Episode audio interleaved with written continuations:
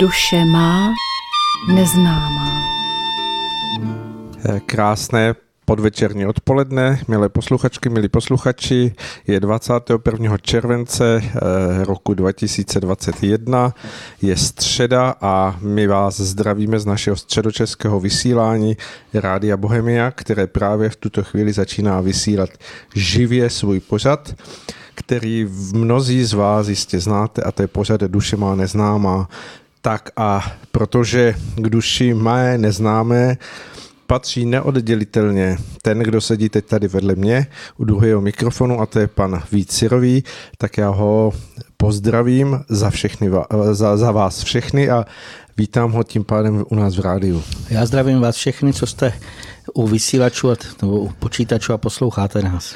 Tak eh, ještě doplním, že průvodní slovo a uh, jakési moderátorské křeslo dnes opět uh, obsazuji já, tímto tedy Aleš Svoboda. Zdraví všechny naše posluchače. A hm, my se můžeme pustit do našeho povídání, které, jak už to tak bývá, začíná vším tím, co se děje zhruba v té výšce, když zvedneme hlavu a podíváme se do hm, nočního nebe případně denního nebe, eh, tak vidíme úkazy, které má nachystané pan eh, Vícirový teď, aby nám je přiblížil. Eh, jen připomenu, je toho opravdu hodně na dnešek, takže věřím, že to všechno stihneme probrat. Přinesl si tady několik šanonů jako podklady pan Sirový, tak uvidíme. Tak pojďme na to. Co se týká k tomu dění na obloze, tak tohle ještě neuvidíme pouhýma očima. Eh, je tady velmi zajímavá taková zpráva pro mě, kterou jsem nalezl, že astronomové na archivních snímcích z průzkumu tevné energie objevili novou kometu. Eh, mám C2014 a ještě má nějaké podnázvy, ale zajímavé, že vlastně už ji objevili v tom roce 2014 vlastně na těch snímcích. Eh, po těch objevitelích byla pojmenována Bernardielli Bernstein. Já když jsem se podíval do slovníku, jak jsem to volně přeložil jako Bernardův jantar. Má být velmi velká. Údajně mohla být i planetou. Velikost jádra se odhaduje minimálně těch 100 kilometrů, někdo ještě to popisuje i mnohem více, což je asi dvakrát až třikrát více, než tom bylo doposud u rekordní komety Hale-Bopp.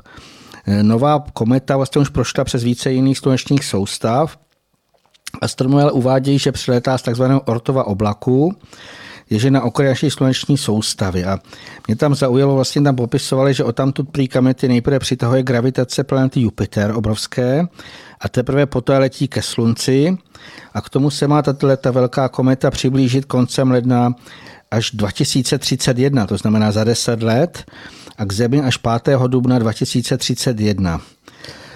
Dle těch propočtů má být od nás i dost vzdálená, uvádí se přes 10 astronomických jednotek, to je desetkrát déle než Slunce od Země. Přibližně to odpovídá oběžné dráze Saturnu.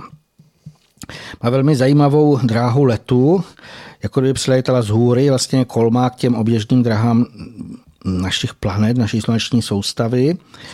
A přestože je nyní za oběžnou dráhou Uranu, to znamená, je velmi daleko prozatím, tak někteří astronomové už registrovali známky odplyňování, to znamená ten odsaz známý, co je pro kamety, takže já to beru jako zajímavost, uvidíme, co nám přinese, ale v podstatě se, nám, se k nám každý den blíží, takže jsem přesvědčen, že bude působit tím, že je veliká. Dá se to připodobnit tak, že hm, pokud jste z Prahy a jeli byste po dálnici do Brna, tak zhruba někde eh, před hlavou by byl konec toho průměru té té planety, když byste, teda té komety, která je takřka už hm, planetkou a zase vy, kdo jste z Moravy, tak kdybyste jeli z Brna, tak také zhruba někde k hlavě byste dojeli na její druhý konec, co se průměru týče. Takže není to žádný mrňousek, dá se říct, že to opravdu ten uh, proporciální rozměr je opravdu a už zajímavý a bez pochyby, eh, pokud se kdo zajímá silovými interakcemi ve vesmíru, tak můžeme očekávat, že to její silové pole bude účinkovat a bez pochyby bude mít, i když bude zůstávat v určité vzdálenosti od Země, tak se dá říct, že bude mít určitý vliv minimálně na, na živel vody a uvidíme, co všechno bude v těch narůstajících letech, které jsou před námi v tomto směru hm, přicházet, jak se to bude projevovat. Ono už se vlastně mnohé projevuje, samozřejmě je otázka, co vezeme, že to je největší příčina. Já myslím, že téměř každý zaregistroval ty obrovské bouře, které nejen v Evropě, ale i na jiných kontinentech způsobily skutečně už jako dost velké pohromy. My jsme tady mluvili o tom, že to Noron a jeho bytostné vojsko eh, že působí a zjevně už vlastně přechází do té závěrečné fáze očisty. A už se to dokonce někdo dostali do těch oficiálních zpráv, že se něco děje, to znamená, to už je co říct. To extrémní počasí se projevuje rekordními srážkami a ty způsobily ničivé záplavy. To teď je to nedávno před vysíláním, když se nesmírně mluvilo o Německu, protože tam to vypadalo jak skutečně jak po veliké katastrofě, kdo to viděl, jak to vymelo ty obrovské koryta. Ale eh, třeba už se zanedbává jiná místa, Eh, ať už Ázie nebo Indonésie, tam jsem četl, že zemřeli taky stovky lidí v důsledku záplav, eh, co třeba eh, ještě další, jako ty projevy bytostné, to jsou asi blesky. A to byla zpráva v Indii, že při jedné bouřce zahynulo více než 100 lidí úderem blesku. To je v podstatě už něco. Jako viděl jsem i jiné videa, kde ukazovali dokonce, že to velikánské stádo nějakých kos a nějakých ještě těch zvířat taky, že najednou tam leželi všichni jako mrtví. Hm, to vidíte jako tu sílu a obrovskou energii, co mají.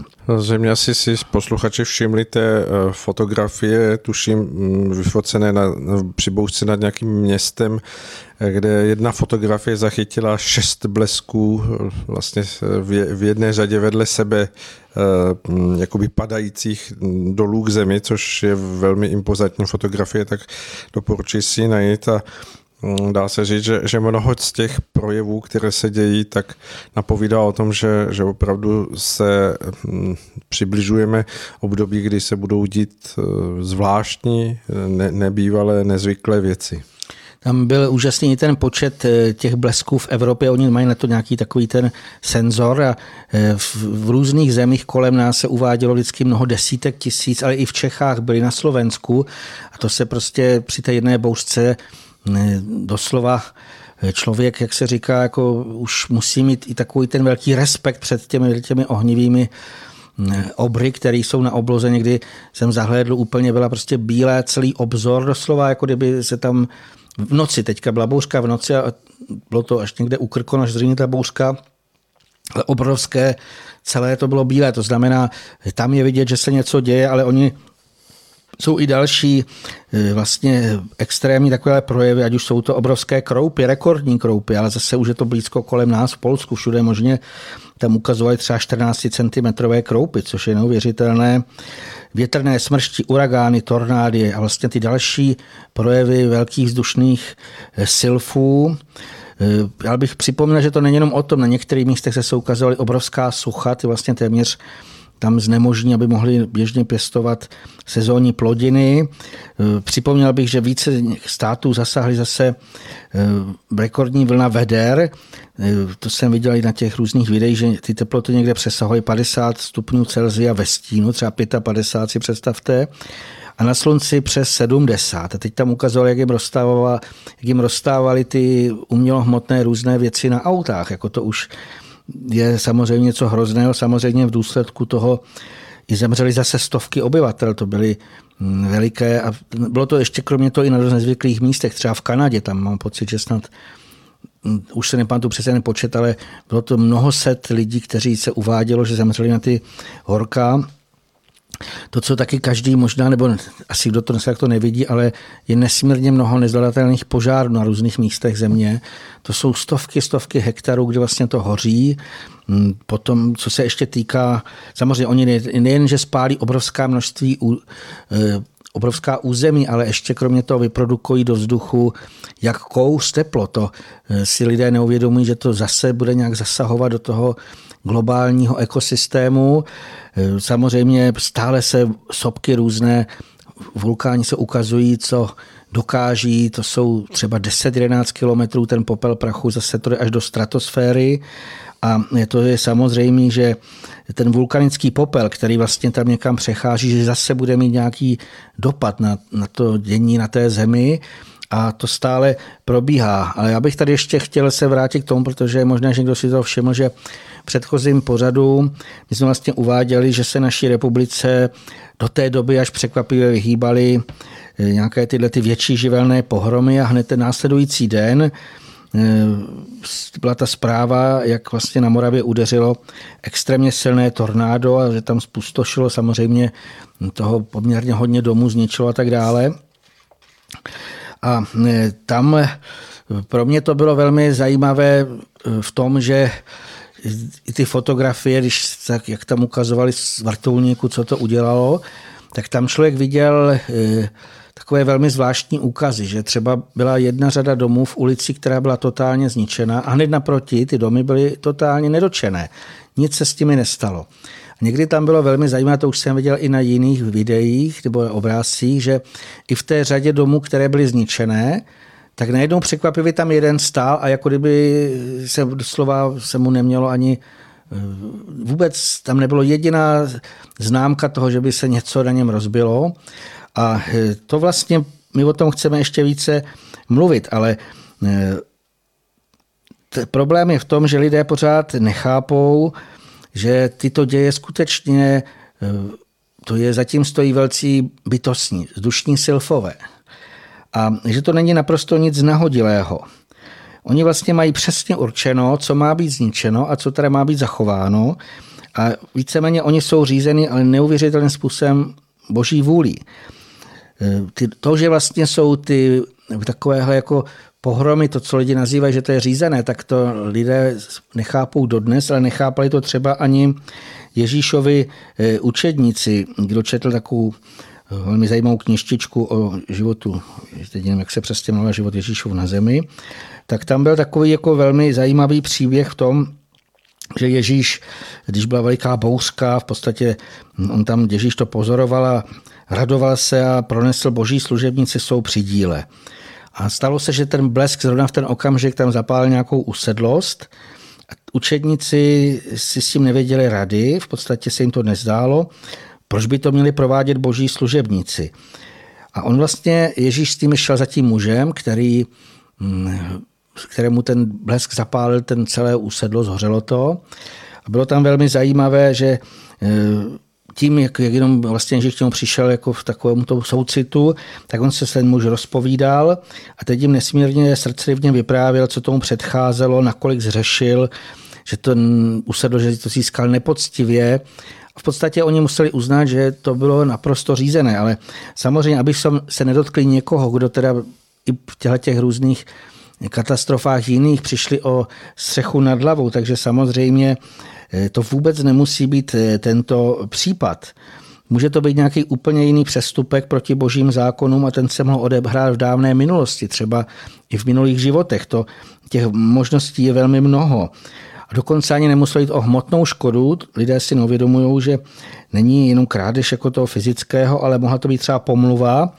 A přitom dochází vlastně ke krádeži eh, po dobré pověsti koho si, když někdo, někdo tak to vlastně celkem úmyslně o někom mluví, jak je špatný, co vlastně dělá.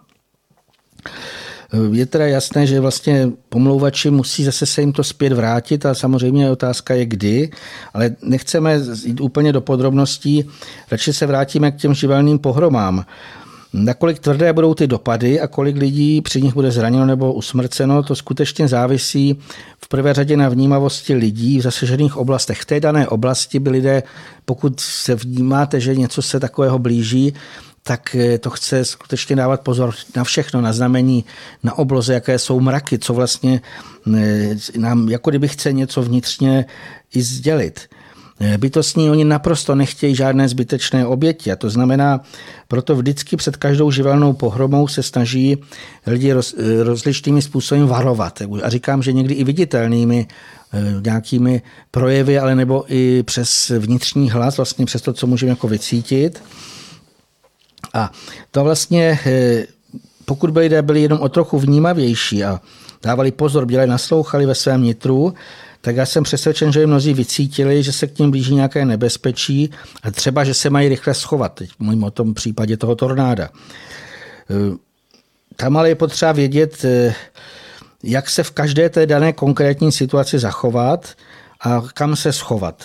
Protože když jsem viděl podobné, eh, bych řekl, tornáda, které se prohnaly americkými státy, tak tam když jsem poslouchal, jako ty, kolik měli obětí, tak velmi často říkali, že žádné oběti, na největší nějaké traumata.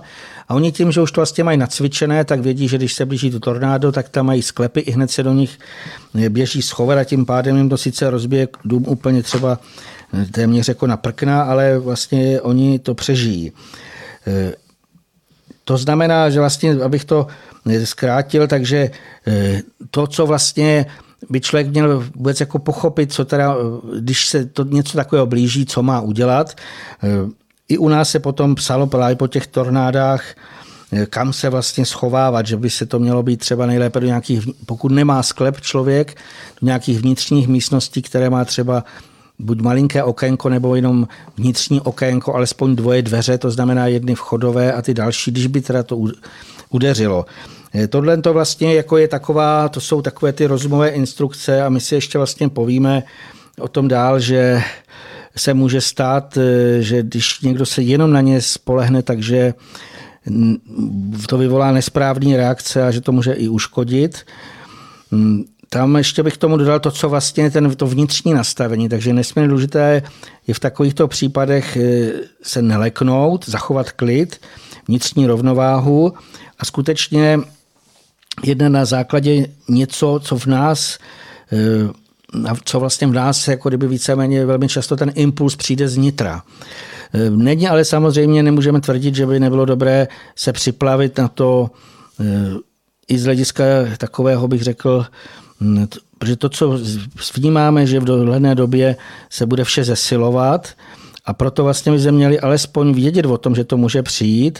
A ten problém je, že většina z lidí u nás s tím vůbec nepočítá, že by se mohly nějaké ty větší živelné pohromy u nás takhle odehrát.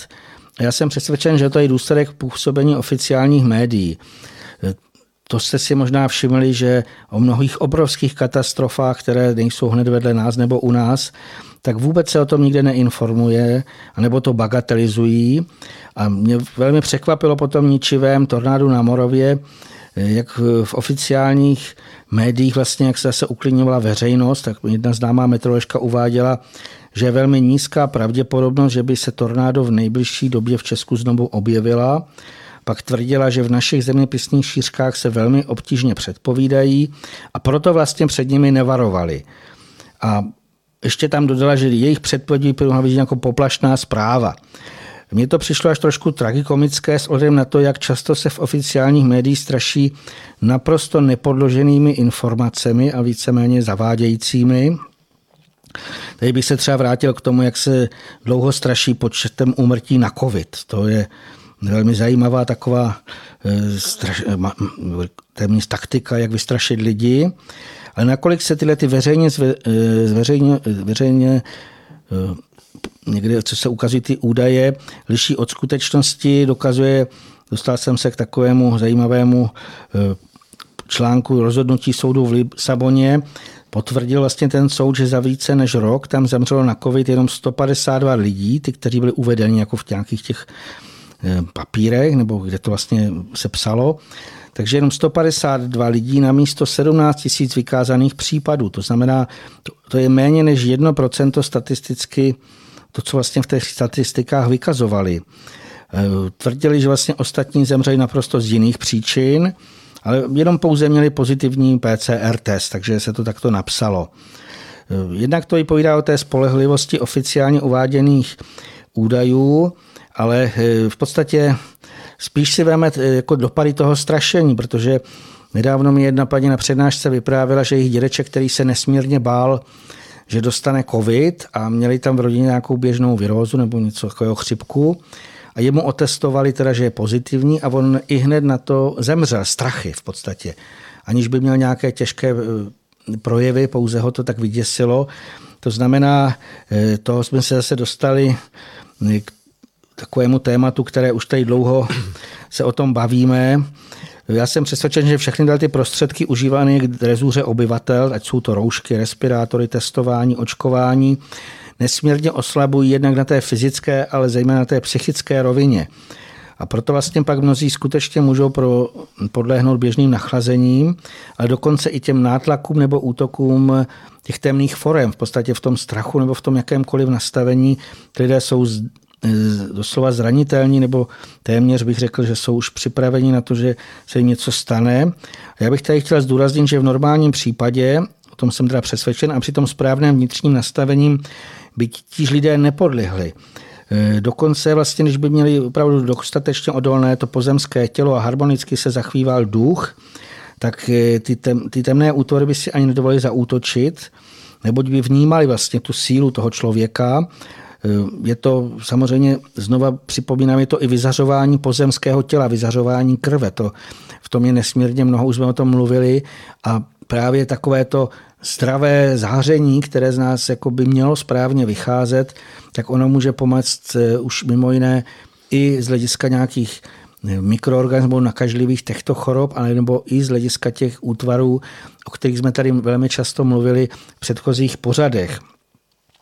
Já bych tady vlastně ještě připomněl z hlediska příkladů, každý asi eh, slyšel, nebo myslím, že většinou, že se to všude možně uvádí, když byl Ježíš přibitý na kříži, takže na něj zautočil Lucifer. A v podstatě eh, tím, že už to Ježíšovo tělo bylo téměř zničené, tak eh, on si to mohl dovolit. Pod křížem se mu zase posmívali tehdy farizeové, kteří by si také nedovolili vystoupit eh, přímo proti Ježíšovi, kdyby ještě byl v plné síle. A spíš to zdůraznuju, aby jsme si nesmírně a uvědomovali tu skutečnost, jak je důležité to odolné pozemské tělo se všemi svými vyzařováními, protože eh, tím vlastně můžeme zabránit všem možným dopadům, ať už na to fyzické nebo na to psychické zdraví. A z hlediska toho oslabení, tak já bych znova připomněl, co může eh, oslabit současně, v současnosti takzvané očkování. Je tam velmi zajímavé, že jsem četl takové vědecké o tom studie, že vlastně by se ani neměly nazývat vakcínami, ale genovými manipulanty, nebo já tam ještě zase taky jsem dospěl k tomu, že jsou to nosiči tepkutých krystalů. Pokud by někdo měl zájem, může se podívat na mé stránky na poslední článek, popisují, co vlastně se tam našlo. Je to naprosto něco velmi temného uvyzařování. Z toho vlastně vyplývá, že právě když se to do těla dostane do krve, tak to působí újmy na té duševní i tělesné rovině. A e, je velmi zajímavé, že už se o tom všude možně píše.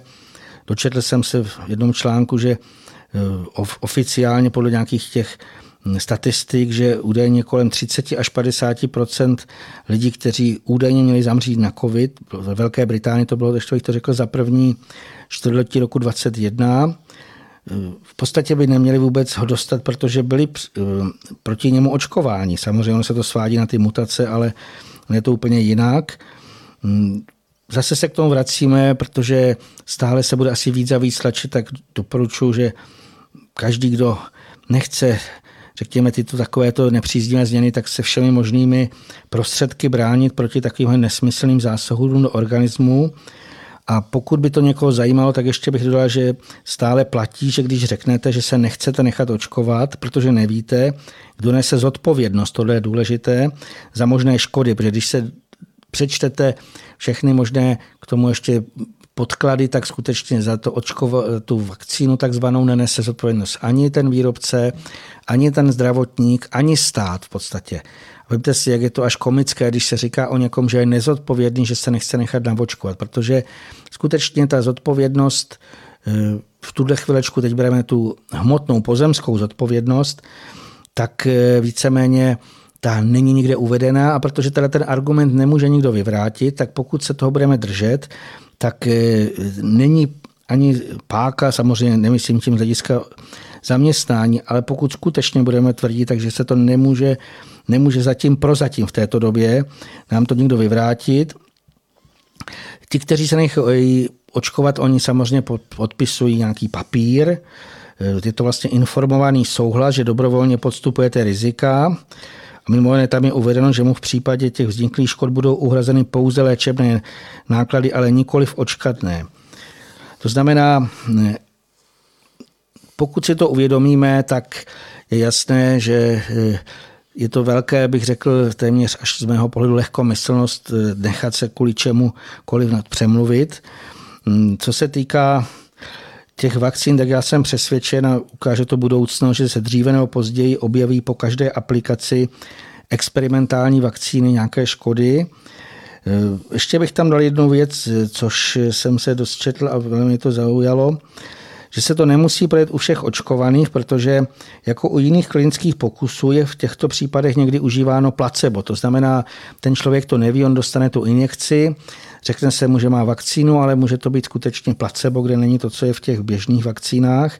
To znamená, u něj eh, se nic nemusí stát, ale pokud se skutečně užijí ty genové manipulanty, tak oni provedou v buňkách nepříznivé změny. Vlastně to jádro buňky začne něco produkovat, něco nového, ale tyhle ty nové sloučeniny vlastně, protože je to takový zásah, tak tam se často budou vyskytovat chyby. A vlastně tam je jednoznačné, že po několika těch chybách, těch replikacích uvnitř té buňky, že vzniknou zmutované nové kmeny virů. A to už se také potvrdilo. A v podstatě to je jako jeden problém, ale jinak eh, kromě toho, tohle pseudoočkování může volat i další patologické stavy. Eh, velmi častý, nebo to je viditelný, je virový zánět o srdečníku, to jsou ovaly srdce. A to může vést k srdečnímu selhání. A já se domnívám, že tak tomu bylo zřejmě i u nedávno náhlého skonu známého slovenského herce, On krátce vlastně byl na pódiu, krátce předtím prohlásil, že je vakcinovaný a žádné vedlejší účinky to nemá a e, už tam za několik minut se sesul k zemi a byl mrtvý. Ještě bych to dal tu věc, že aby to nevyvolalo v někoho manip, nějakou malomyslnost, pokud třeba on sám nebo někdo z jejich blízkých je naočkovaný, tak ještě bych dodal, že do těla vpražené tyhle ty nepatřičné sloučeny je možné některými metodami inaktivovat, a nebo to, co jako bych ještě tady chtěl dát hlediska i toho nového, eh, že se to dá spálit silným přívodem léčivé energie, eh, to znamená to, co tam nemá být, a ty zbytky ještě to, eh, toho rozkladu že lze následně vyloučit z těla. To znamená, není to, jak bych řekl, ortel smrti, i když někdo naočkovaný. K tomu léčivému, vlastně k této metodě přívod léčivé energie, Eh, můžeme to i nazvat přenos záření z jednoho pozemského těla na druhé, nebo se to taky nazývá i léčebný magnetismus. A tam vlastně ještě třeba popsat ty různé možnosti, že ty, ty užívané proudy sil buď, pocha, buď pochází z jemnohmotnosti, to je jedna možnost, anebo jsou to bytostné proudy, které vlastně eh, i v jiných případech eh, se používají Tyhle to jsou vlastně pod lidským duchem tyto úrovně, to znamená jak bytostná, tak jemnohmotná úroveň. A proto v podstatě je lze, musí k tomu mít ten uschopněný člověk, lze řídit lidskou duchovní vůlí, to znamená magneticky je přitáhnout a potom je na určité místo těla předávat dále. My se ještě o tom víc budeme bavit, ale zejména ty bytostné záření, ty jsou ve spojení s každým tělem a proto vlastně bychom se měli snažit poznávat, vnímat, moudře využívat. Ještě k tomu léčení, tak v některých případech tam můžou být ještě jiné, e, v podstatě vyšší druhy záření, e, což jsou, které jsou předávány prostřednictvím média. Vlastně jsou to z vyšších úrovní záření od obzvláště silných duchů ze to znamená, to je e, zase ještě silnější přívod energie. Některé léčitelky toto využívají a dokonce ani nemusí vlastně tam mít ten léčitel, protože pokud my pokrosíme pokorně, tak na v nynější náročné době může být e, pomoci zury přicházející e, božská léčivá síla. To je skutečně, jsem přesvědčen, že ty pomoci se nám neustále nabízejí. Pokud budeme o něco takové prosit, tak tam je důležité, abychom neočekávali či nechtěli nemožné, nebo to, co není podle boží vůle, protože v konečném důsledku by nám to určitě neprospělo, naopak eh, uškodilo. K těmhle těm nepatřičným přáním patří třeba i to, aby se všechno vrátilo do dřívějšího uspořádání. Jsme se, myslím, už k tomu taky dotkli. Když si vezmeme, kam až naše paměť sahá, tak jsme tam tady stále měli různé materialistické systémy, ať už to byl fašismus, komunismus, nyní kapitalismus. Sama ta koncovka úst poukaže na to ustrnutí v nejhlubší materii a to je zjevně nesprávné. A samozřejmě tyhle ty systémy, oni vyprodukovali hodně chybných tezí. Nedávno ke mně přišel, že se mi vůbec nelíbí pojem socializace, to znamená, že se lidé údajně mají začlenit co do nejširší komunity. A my o tom mluvíme proto, že tohle je skutečně jeden z takových léčebných, eh, léčebných nějakých jako názorů, že psychiatři nabádají osoby třeba postižené psychózami, aby se snažili chodit mezi co nejvíce lidí, třeba do nákupních center. Tohle jsem slyšel vyprávět o těch lidí, kteří s tím mají ty problémy. A když si uvědomíme, jak jim to musí právě těm těm oslabeným lidem škodit, protože v tom oslabení nebo narušení nějakého toho aurického, eh, aurického eh, vrstvy, nebo můžeme říct si duševního zranění, tak v tom okamžiku na něj můžou lehce působit ty temné útvary a ty se ve značné míře nachází v místech, kde je hodně různorodých osob. To znamená, eh, je třeba si udržovat odstop, ale ještě bych tam dala, že, že mnoho lidí se třeba trápí v této době, že nemůže chodit jak bylo dříve zvyklých, to je další věc, co chtějí vrátit na takové ty masové akce, nebo kde je co nejvíc lidí, tím lépe, ale my nemáme se skutečně snažit vytvářet nějakékoliv skupinové duše. Každý člověk je duchovní, jako duchovní bytost, můžeme říct, že to je individuální entita a ten, každý se má vyvíjet na základě vlastních schopností a potřeb. Ale to může být velmi často v tom zjevném protikladu k tomu většinovému směřování a činění. A zase bych tím z hlediska toho duševního uklidnění chtěl lidem říct že by se neměl nikdo trápit nad tím, že si třeba s ostatními nerozumí, protože se třeba si nemůže normálně popovídat, jak si říkají.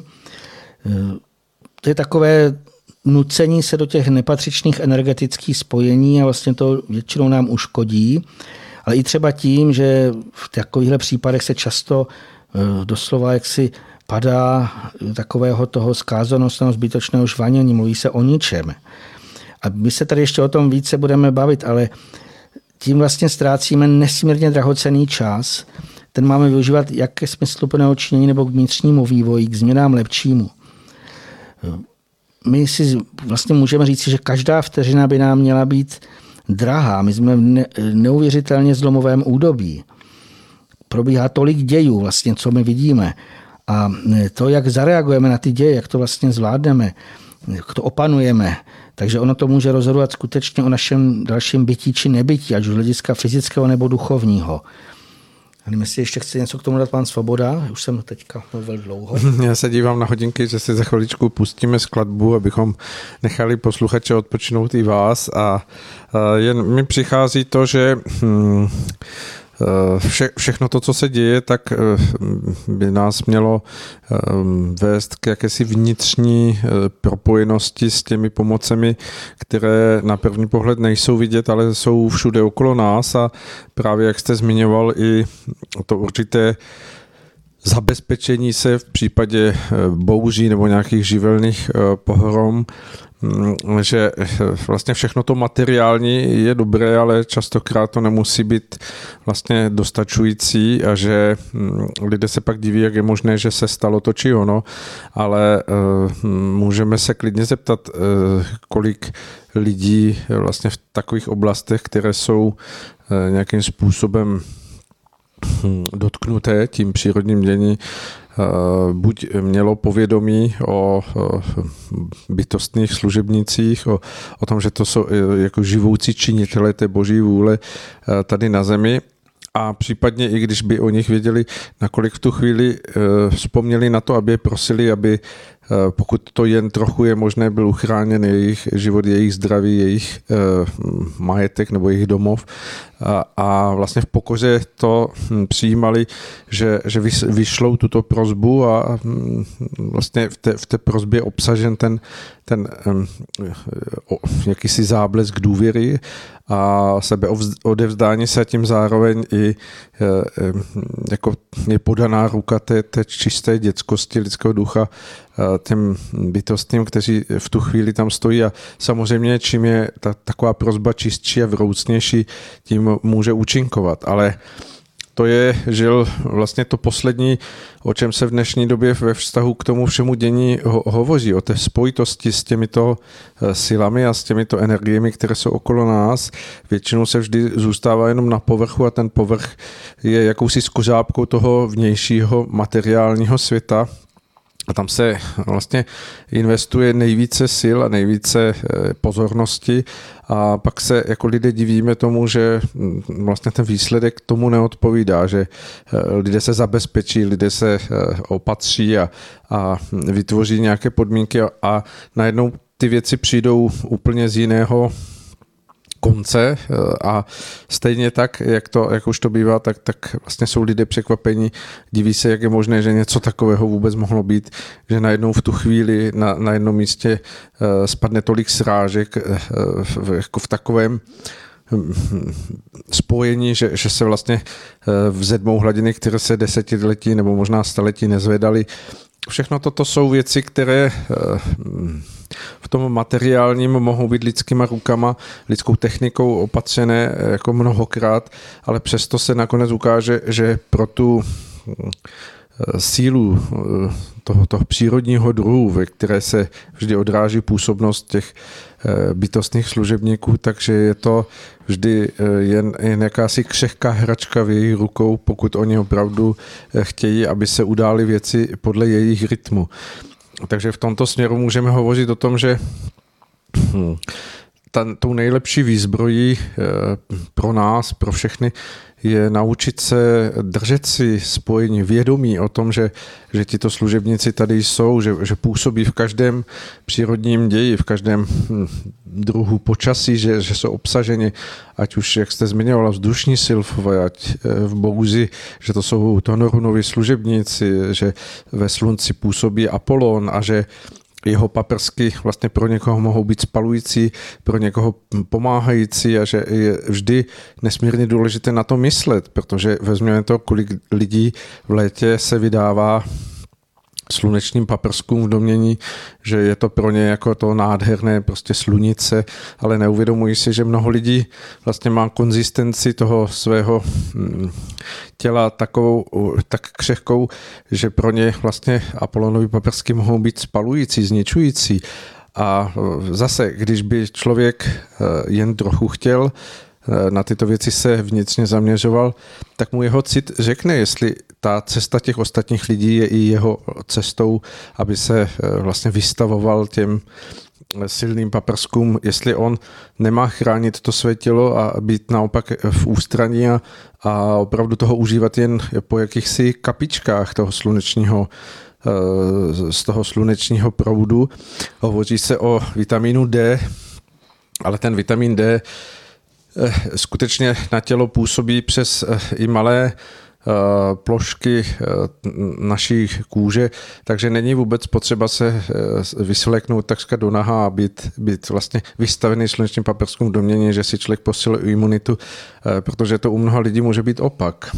Takže v tomto směru bych hm, rád připomenul to, že je, je to vždy na té živé vědomosti nás samých, nakolik si v daný okamžik v té přítomnosti jsme schopni uvědomovat to, že jsme zasaženi do té propojenosti s celým tím velikým dílem stvořením, ve kterém prostě jsme a nemůžeme být mimo něj a abychom to takto přijímali a přijímali, že všechno to, co se děje, má nějaký smysl, nějaký význam a naše prozba, naše spojení toho niterného druhu s těmi, kdo v těch věcech působí, může mít daleko větší ochranný účinek než eh, tisíce zdí nebo tisíce eh, barikády, které si člověk okolo sebe vystaví eh, v tom materiálním světě.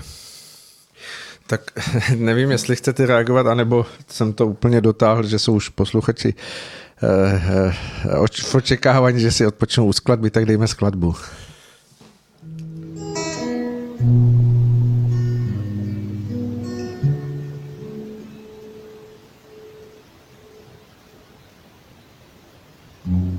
Keď príde vietor s vodou, očistiť našu rodnú zem, je dobré pokope, vedome slúžiť pomoci. Nebude vtedy času na nič, snáď iba na to podstatné. Pokoru, lásku, piesen, slovo, zahodiť môžeš ostatné. Tak choď a spievaj, piesen zuní krajinou. Tak choď a spievaj, veď túžil si za inou. Tak choď a spievaj, piesen zuní krajinou. Tak choď a spievaj, veď túžil si za inou. Keď príde voda za trh, vytvoriť nové územia. Bytosť, veľká, malá, do zázračného tvorenia. Dotkni sa slnka, dušu dýchaj a čudy otvor do korená. A svetlo v našom rodnom hniezde poklon sa piesňou povolá. Tak choď a spievaj, piesen zuní krajinou. Choď a spievaj, veď netúžil si za inou. Tak choď a spievaj, piesen zuní krajinou.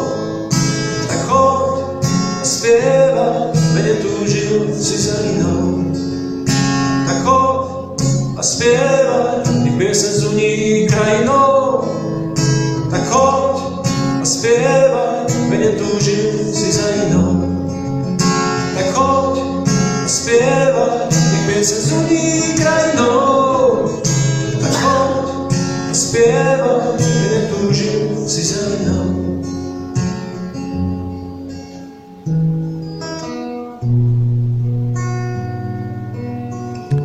Tak eh, dozněla nám skladba, která, jak jsme dostali pokyn z režie, je z nahrávky z živáku, takže eh, opravdu měla atmosféru ne studiovou, ale, ale eh, jakéhosi toho přímého mm, prezentování skladby s Větlanem Majerčíkem, což jsme rádi, že se něco takového děje, že, že nikdo není uzavřený někde úplně doma, ale že, že se dějí takovéto nádherné věci jako koncerty takovýchto bardů.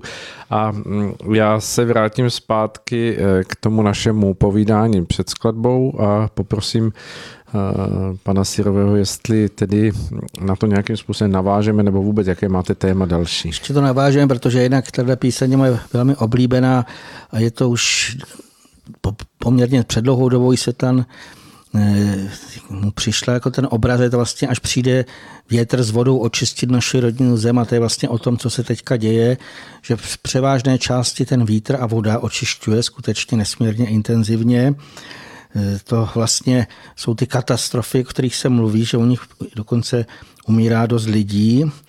Jinak my už jsme o tom mluvili, ale stále se budeme připomínat, to dění se bude stupňovat. A vlastně proto bychom neměli strkat jako pštrozlavu do písku a říkat si, že se nám to vždycky vyhne, ale je dobré se na to připravit po všech stránkách Samozřejmě jednak to praktické zabezpečení je taky důležité, ale hlavní by mělo být to rozvíjení naší vnímavosti, aby jsme byli schopni zaregistrovat varování bytostných nebo další ty přirozené podněty. A to je, co je důležité, pokud to nějakým způsobem zavnímáme, to varování, tak je nutné neprodleně provést nějaké to opatření patřičné. A znova ještě bychom tu zdůraznili, že ten impuls vlastně k tomu, co té danou udělat, nemá vycházet jenom z rozumu, ale spíš vlastně z nitra. Samozřejmě zase to není, prosím vás, že by v nás to vzniklo a my bychom měli pochopit a přijmout vlastně tu soucnost bytostných a pochopit, jak vlastně oni působí. To je další věc. V tím jsme tak nesmírně pozadu. Já jsem si to uvědomil i z hlediska našeho pozemského těla vlastně, protože velmi, to znamená, to už jsou viditelné bytosti, můžeme říci, často jsme k ním, o nich mluvili, jsou to mikroorganismy, i to jsou malé bytosti. Nejznámější jsou tady bakterie, plísně, viry. A samozřejmě ta dnešní doba eh, je pro mě zvrácená v jedné věci. Já když jsem se měl autem, tak jsem projížděl takovým nádherným lesem a teďka najednou ve mně vždycky vytryskám taková ta radost, jak příroda, jakož eh, to dílo vlastně můžeme říci, že to vlastně ten původní impuls přichází od Boha, ale je to vybudované bytostnými, jak je naprosto dokonalá. Tam my nemáme ale ani jedinou možnost, co na tom zlepšovat. To nemá chybu. Ale lidé přesto pořád vlastně všechno jakoby zamítají, že teda to není podle jejich představa. Proto už velmi dlouho, konkrétně co se týká mikroorganismů, je bylo jako nepřítelé, proti kterým se musím všemi možnými prostředky bojovat, samozřejmě zejména tvrdou chemii, ničit je. A prostě nechápeme, že to je skutečně bytostný projev, úplně obyčejný. Když si uvědomíme, že tyhle ty nejjednodušší živé formy, to znamená mikroorganismy, tak oni se přirozeně vyskytují jak v našem těle, kolem nás, všude. V přírodě vlastně tam mají po miliony let nezastupitelnou úlohu, protože oni v podstatě mají e,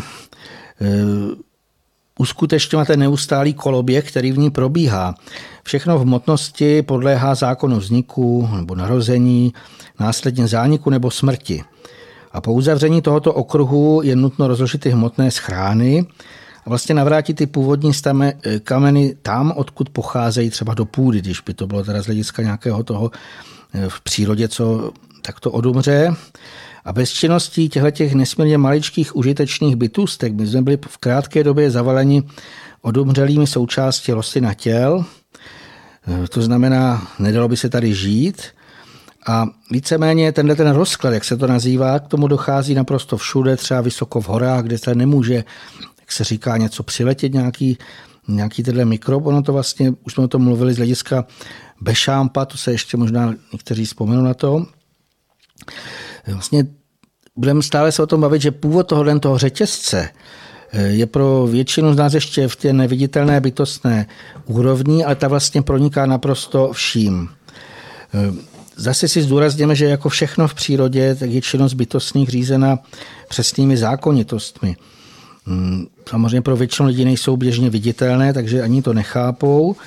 Ale když si ještě představíme ten děj, proč se něco začne rozkládat, jako na jakém principu bytostní vlastně to třeba z hlediska i našich těl dělají, takže eh, já bych tady přirovnal, eh, oni vlastně všechno neživé chtějí odstranit a podobně, jako když byste viděli, že někdo padne k zemi a nehýbe se, tak o něm usoudíte, že zemřel, takže vlastně bytostní oni považují za neživé všechno, co se nepohybuje a nepůsobí, jak má.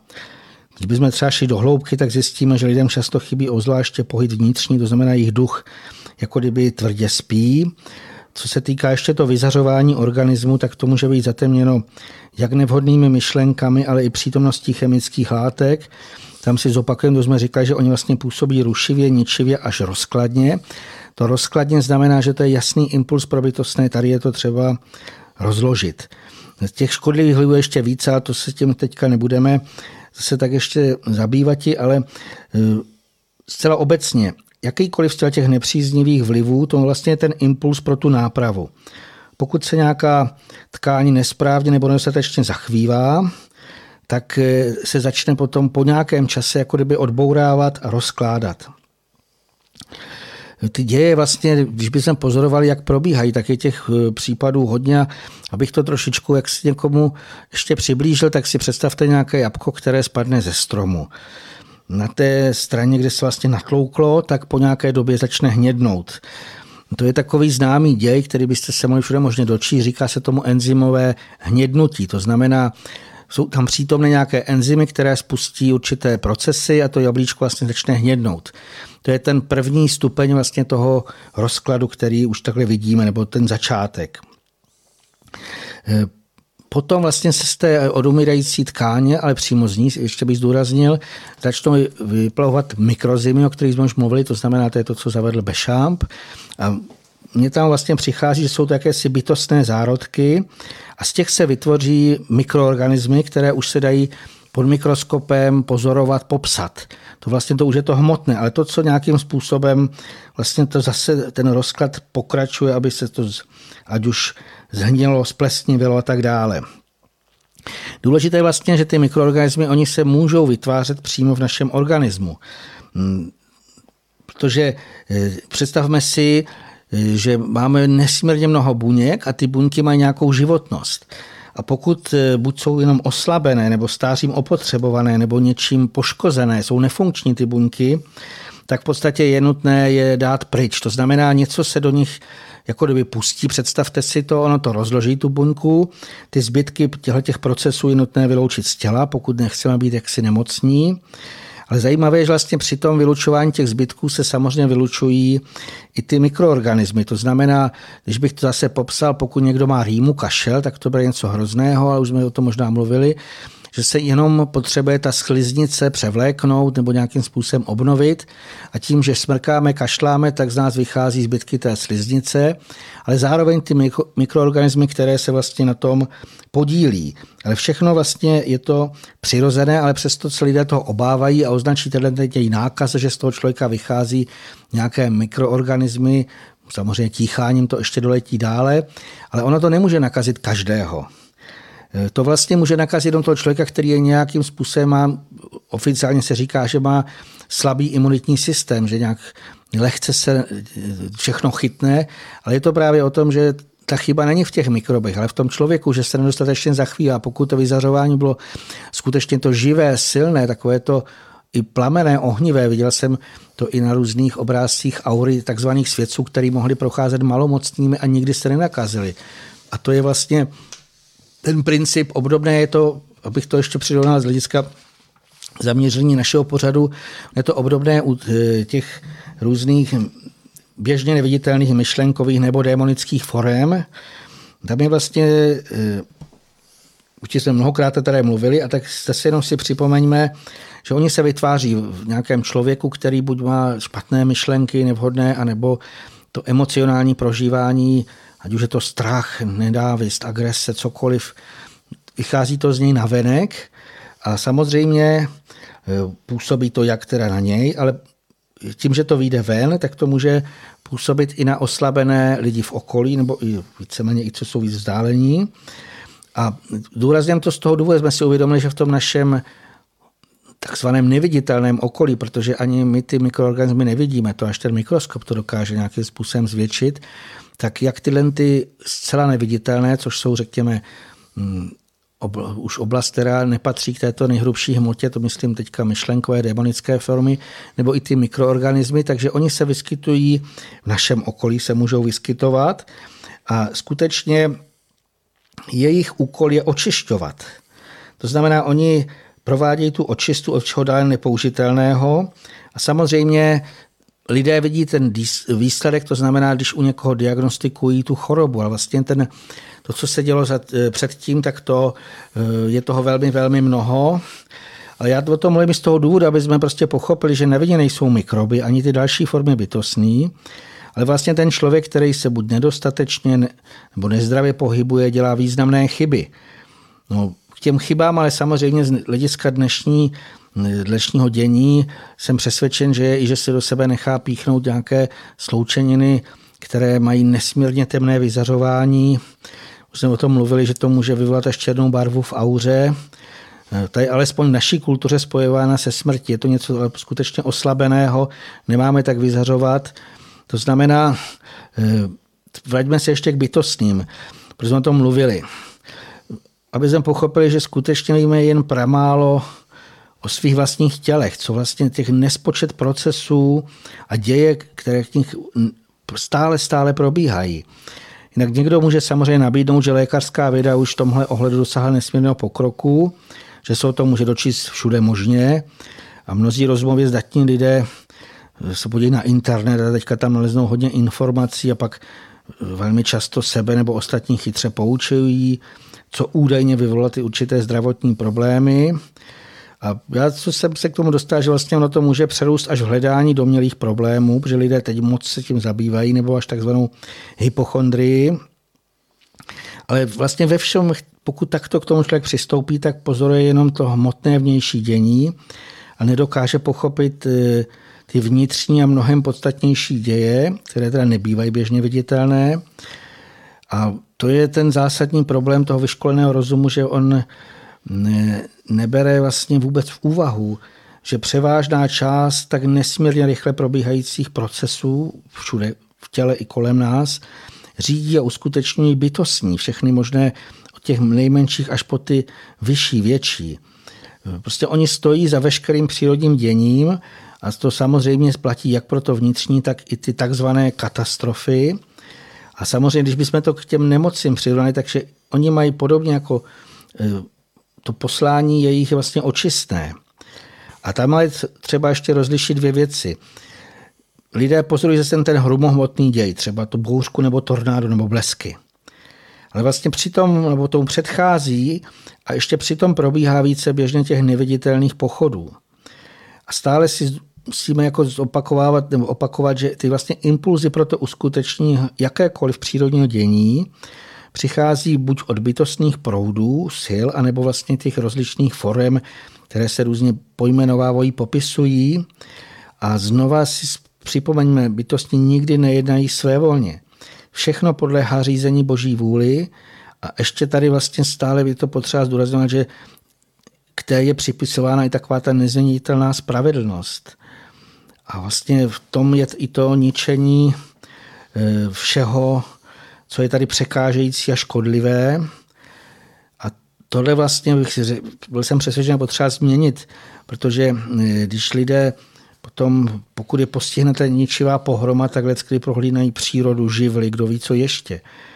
A vlastně nejsou ochotni přijmout tu skutečnost, mimo jiné, že už byli v minulosti tolikrát varováni a nabádání ke změnám k lepšímu.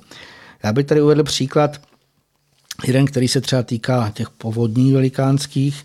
Už v první polovině minulého století varoval Viktor Schauberger, možná jste o něm slyšeli, on to vlastně on se zabývá převážně vodou, ale i vším možným v přírodě, tak on varoval jednak před holosečným kácením lesního porostu, nesprávným obospodařováním zemědělské půdy.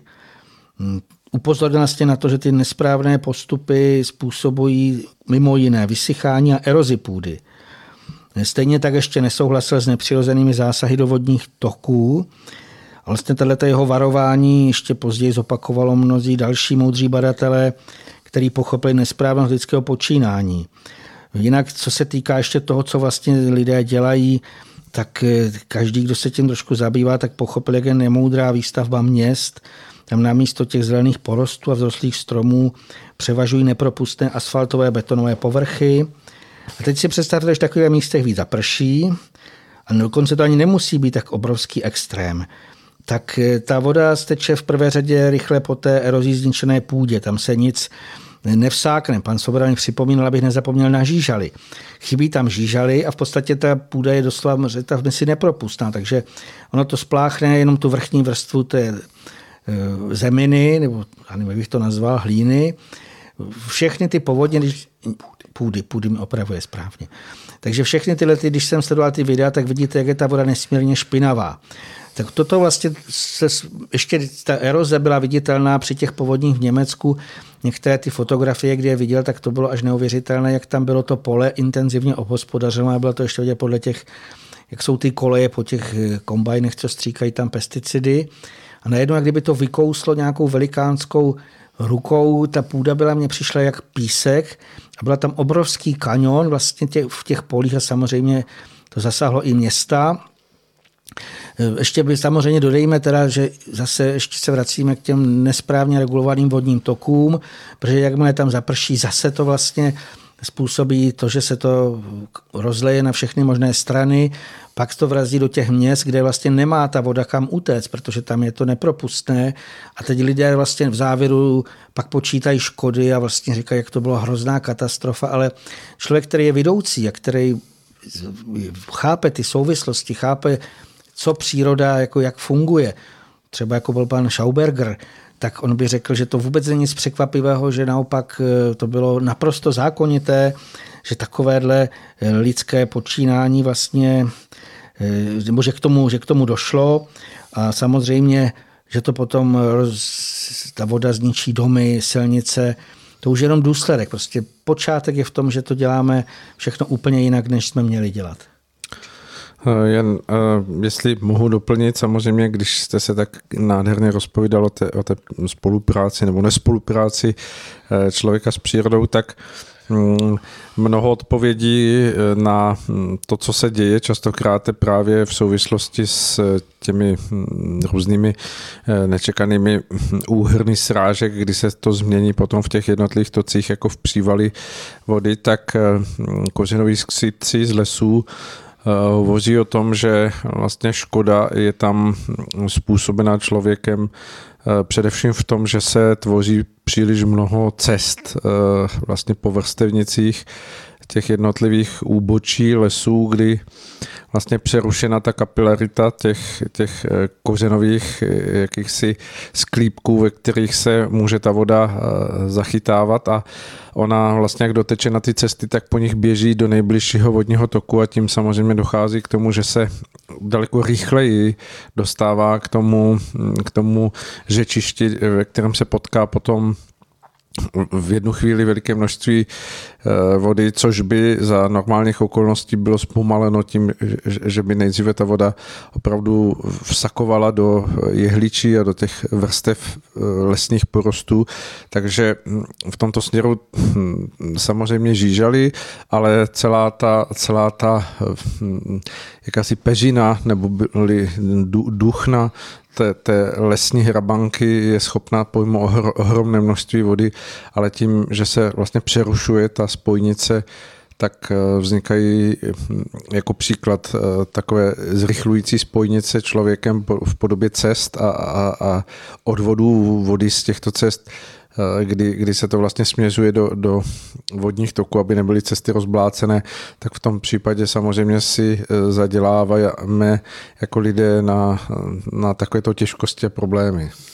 No, kam se člověk podívá, kdokoliv se zabývá nějakým eh, oborem do hloubky, ať už je to právě ta lesnictví nebo zemědělství, právě nebo třeba i ta výstavba měst a všechno možné, tak tam vidíte, že lidé si počínají jako šílení, protože je jednoznačné, že jakmile přerušíme tu přirozenou právě tu spolupráci s bytostnými, takže se nám to nějakým způsobem vrátí, ale teď se nám to vlastně vrací. My jsme této době jsme tvrdě v obzvlášť některé oblasti.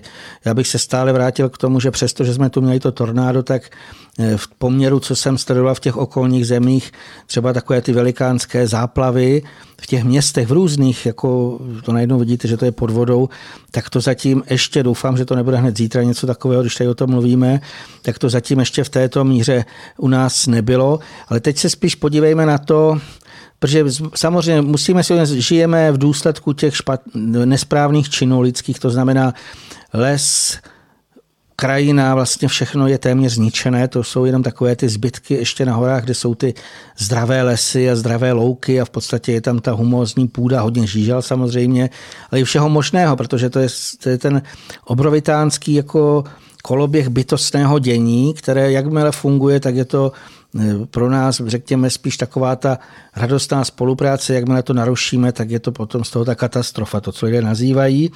Ale vlastně teď spíš jde o to, jak, eh, protože jsme v tom stádiu, kdy je to skoro všechno jako nějakým způsobem eh, poničené, tak jak alespoň snížit ty obě, oběti na životech třeba, nebo takovéhle vlastně ty, to, co asi je nejhorší.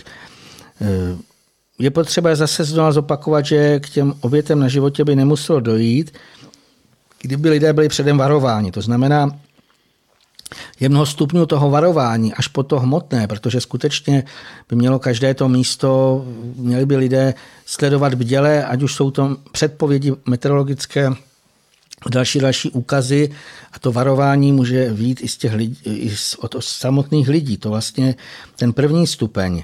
Potom ten každý, co sám může udělat, snažit se skutečně vycítit, že se blíží nebezpečí a i hned uskutečnit to odpovídající opatření. A znova se ještě tady vrátíme k tomu, že ten impuls má skutečně vycházet z nitra a ne z rozumu.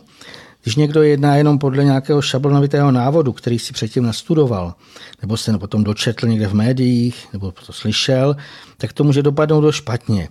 Jako příklad bych uvedl to, že při těch nedávných ničích záplavách v Německu se zbytečně utopilo nesmírně mnoho lidí ve sklepích. A mně tam k tomu přišla ta informace, že se tam zřejmě při té bouřce ukryli kvůli tomu, že se předtím všude možně psalo, jak se zachránit v případě tornáda. To znamená do sklepa. Ale jenomže místo tornáda přišlo něco úplně jiného a předtím my se vlastně naopak zachránili, kdyby včas utekli do horních pater nebo na střechu, což málo kdo v podstatě jako kdyby ho napadlo. Takže tam z toho je vidět, že ten rozum na to nestačí. Můžeme doslova říci, že lidé jsou v takových vyhrocených situacích se svým školným rozumem v konci. A tady bychom dodali, že už bychom alespoň měli, nebo ten, kdo se snaží, měl pochopit, že jsou i jiné možnosti a že by lidé si měli vzpomenout na to, co každý kdysi dávno znal. V prvé řadě na tu vroucí dětskou modlitbu k Bohu. To je vlastně nejdůležitější. Ale potom taky i na bytostné pomocníky. I toto vlastně lidé kdysi dávno znali. Nevím, jestli jsem už tady o tom mluvil, ale třeba co se týká mlinář, to ještě není tak dlouho, to je skutečně možná sto let naspátek, tak mlinář to nejen v pohádkách, v bájích, ale i jako ve vyprávěních si velmi rád připovídal s vodníkem. A ten vodník mu včas řekl, přijde záplava, udělej to a to opatření. A stačilo skutečně jenom, aby vynosil všechny pytle do horních pater, otevřel, on měl většinou takovou zděnou pod,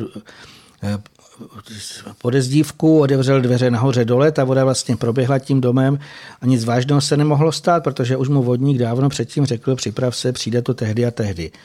Chcete k tomu něco eh, taky? V tomto směru bych eh, poukázal mm, pro každého, aby si ověřil, že nehovoříme o mm, jen takových smyšlených nějakých obrazech, že eh, existuje nádherný pořad hm, od pana Čáslavského. Bylo to pořad, pořad vlastně v seriálu o ztraceném čase, byl věnovaný Vltavě a pokud se podíváte, on má skutečně několik desítek dílů. Je to i z těch míst, kde v současné době jsou velké přehrady, kde je vlastně ten tok té bývalé Vltavy úplně zmizel pod hladinou hluboko desítky metrů na dně, ale eh, pokud se podíváte, tak tam jsou hm, záběry eh, filmové z dob vlastně před druhou světovou válkou za první republiky, kdy hm, po proudu eh, putuje ta, ta kamera a co takových asi pět kilometrů byl na té staré Vltavě mlín. Opravdu stály to ty, ty mlíny, které uh, známe my už jenom z pohádek nebo z takových těch vlastně opravdu dávných obrázků, kdy mnohé z nich měly uh, buď horní nebo spodní náhona, ale prostě byly to ty klasické mlíny a v tom pořadu je hovořeno o tom, že mnohé z těch mlínů byly skutečně postavené staletí naspět. To znamená, že, že se jednalo o budovy, které bez pochyby přečkaly mnoho povodní, které na té Vltavě v té době eh, v během těch desetiletí a staletí probíhaly. A to je potvrzení toho, co říká eh, tady pan Sirový, že, že ti lidé byli spojeni s tím živlem vody a opravdu věděli, poznávali, co se bude dít a mlín je samozřejmě v bez bezprostřední blízkosti takového toku, jako je Vltava. Oni byli buď na přítocích těsně před tím, než se různé říčky a potoky připojovaly k Vltavě, anebo byli přímo na náhonech na Vltavě, na Vltavě u jezů a u různých e, přehradidel, které se budovaly k zvýšení toho průtoku na mlín, tak e, tyto budovy stály opravdu hm, na břehu vody a přežili staletí e, a my jsme byli vychováváni v tom, že vlastně vodní tok se musí regulovat eh, právě z toho pohledu, že, že způsobuje eh, jakoby obrovské škody a povodně.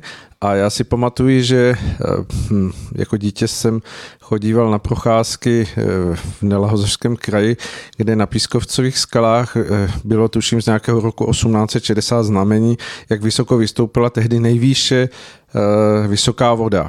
A to bylo v době té neregulované Vltavy, to znamená, že my jako děti jsme na to koukali a říkali jsme, hleďme na to, jak jsme eh, jako chytří, jak jsme skutečně tu přírodu spoutali, protože od té doby nikdy ta voda nebyla tak vysoko jako, jako v, v tom 19. Eh, století, v té polovině 19. století. No a co se událo? Přišel rok 2002 a přes všechny ty výdobytky eh, techniky a všeho, když jsem měl možnost se podívat zpátky na to značení, tak eh, ta voda v tom roce 2002 vystoupala ještě, tuším, asi o dva nebo o tři metry výš nad to znamení toho, z toho roku 1850 nebo 1860. To znamená, že vlastně všechno to, co se učinilo, tak, tak eh, svým způsobem nezabránilo tomu, co, co lidé vlastně eh, měli jako hlavní, jeden z hlavních argumentů. No a v tomto směru je eh, vlastně ta otázka toho, co je lepší, stavět a budovat něco eh, podle svého, anebo hledat to trvalé propojení a spojení s těmi eh, bytostnými služebníky, kteří právě v tom živlu vody jsou všude přítomní, že můžeme je nacházet na všech místech.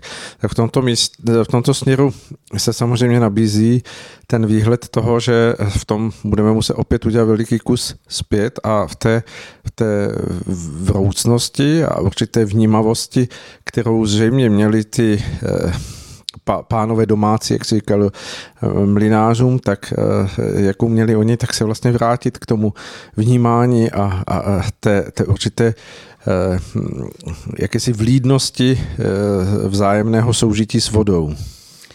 Já jsem přesvědčen, že to je jiná cesta vrátit se k tomuto, ale tam, aby k tomu zlepšení vlastně došlo, tak člověk nejdřív musí úplně změnit ten svůj současný postoj. To znamená přestat posuzovat všechno svým rozumem přebujelým.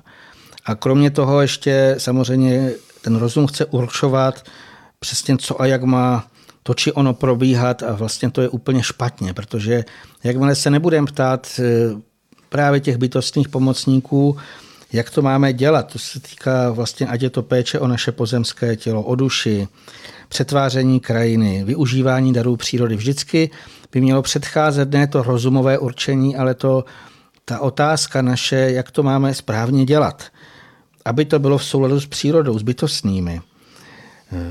To vlastně jsem přesvědčen, že pokud bychom se vřadili do těch harmonických proudů, oni protékají celým stvoření, ale veškerou přírodou, tak už nebude nutné, aby bytostní vynucovali tu nápravu násilně. To znamená pro nás tím bolestným způsobem, ať už se to týká těch přírodních katastrof nebo těžkých chorob.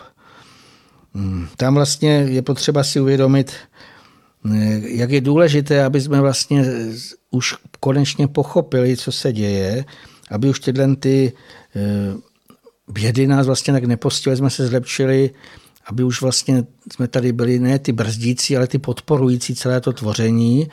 Já bych tady ještě trošičku z hlediska toho zlepšení eh, tady jenom tak krátce ještě zopakoval to, co vlastně se teďka děje v této době, tak mluvili jsme o tom společenském dění. To je takový jako jeden okruh, nechci zase už se tím v této aspoň relaci tolik zabývat, Eh, ten druhý okruh samozřejmě je tyhle ty právě přírodní dění, které někdo nazývá katastrofy, myslím ty do velké přírodní dění. To nepřehlídnutelné. Přírodní dění je v tom, eh, že fouká vítr, ale samozřejmě pokud je ten vítr příjemný, tak nikdo tomu nevěnuje pozornost. Pokud je to tornádo nebo uragán a vodne se to střechy, jak kdo ví co ještě, tak už si toho lidé jaksi všimnou konečně, že se něco děje tak to je vlastně ta druhá oblast, to přírodní dění, ale třetí ještě taková důležitá oblast, ta bude mít veliký dopad na ty rozličné děje, nejen kolem nás, ale i v nás samých. Už jsme to říkali, ale budeme to stále opakovat, je to z hůry přicházející nesmírně zesílený tlak světla. Ten vlastně má obrovský žár a on vlastně, ten jeho první impuls, co budeme v nás pocitovat, že se rozpohybovává tím žárem vlastně tu naší duchovní podstatu, nebo duchovní jádro to můžeme vlastně taky nazvat. A ten důvod je, aby každý člověk se v této době závěrečné ještě měl možnost eh, duchovně probudit. Takže tohle se vlastně děje. Kromě toho ještě zároveň přitom dochází ještě k utlumení rozumu. Tohle mnozí na své možná i pozorovali. A dokonce už jsem to mnohokrát slyšel v různých obměnách, jak se obávají toho, že ztrácí inteligenci. Někdo si myslí, že jako je to věkem nebo čímkoliv. Lidé současně vlastně považují za nesmírně důležitou, jako to je jako jejich ten jak bychom řekli, nejpišnější balon, co si na sobě nesou. Ale já jsem přesvědčen, že v té brzké budoucnosti prožijí lidé, že sebevětší IQ jim bude úplně k ničemu. Prostě my to nevymyslíme. Pokud se neprobudíme včas, to své duchovní nitro k té dostatečné živosti. A budeme se pořád, nebo když se někdo bude spolehat na to, že to nejlepší řešení vymyslí tím předním mozkem přebujelým, tak utrpí je značné škody. Kromě těch eh, materiálních, to bude i na té duševní úrovni.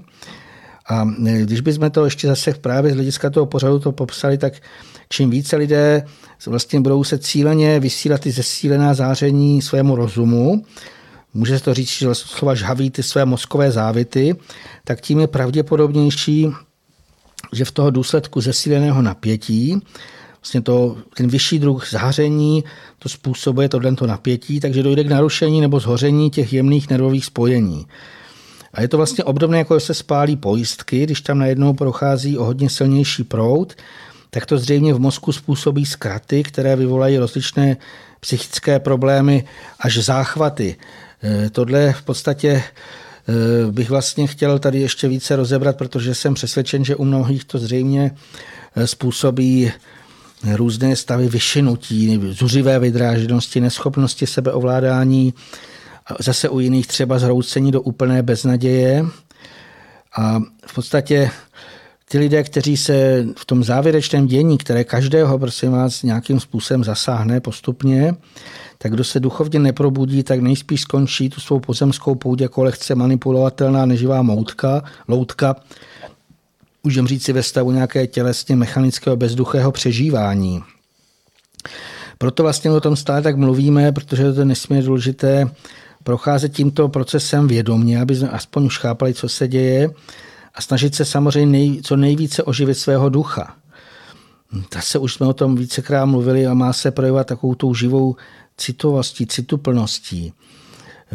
Co se týká našeho rozumu, my ho máme všichni přebujelý, ale měli bychom se ho snažit natolik ovládat, aby sloužil k těm dobrým záměrům. To znamená, máme nějak, má být to správně to čisté chtění ducha a on má rozum zaúkolovat, aby dělal to či ono, takže on je v tomhle ohledu samozřejmě rozum dobrý, ale musí stát pod chtěním ducha nebo pod projevem ducha.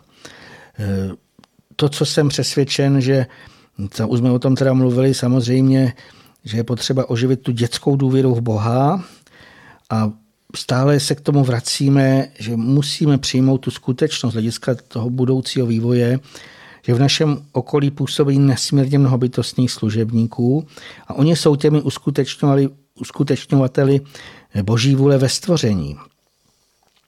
Já jsem přesvědčen, že vlastně tohle to bude pro to nastávající dění klíčové i z hlediska toho fyzického přežití, protože eh, to skutečně bez nich se nemůžeme obejít. Hmm. Tohle, nebo chcete k tomu něco dodat ještě, pane Svoboda? Hmm, jen asi bych chtěl uh, připomenout to, že Eh, je to vlastně nesmírně důležitá část nebo nesmírně důležité doplnění eh, určitého vědění nebo poznání, které má člověk eh, v sobě v dnešní době mít. I přesto, že, že se považuje za věřícího v Boha, že, že věří to, že je Bůh a že se nachází v jeho díle, tak vlastně pokud zde vzniká ta veliká mezera toho, že nemá odpovědi na dění v přírodě, nemá odpovědi na eh, to, proč se vlastně projevují živly tím způsobem, jakým se projevují.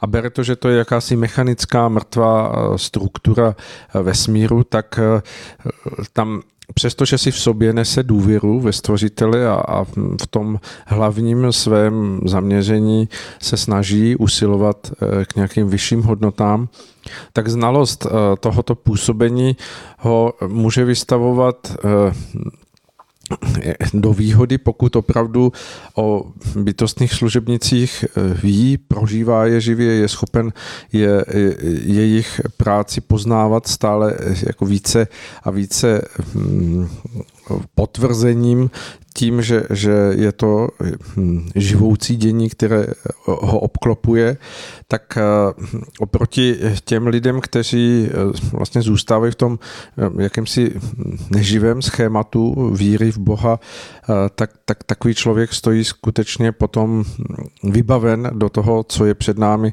daleko lépe a daleko, daleko hm, s jakousi větší oporou, pomocí a bude se to samozřejmě v jeho životě moci projevit.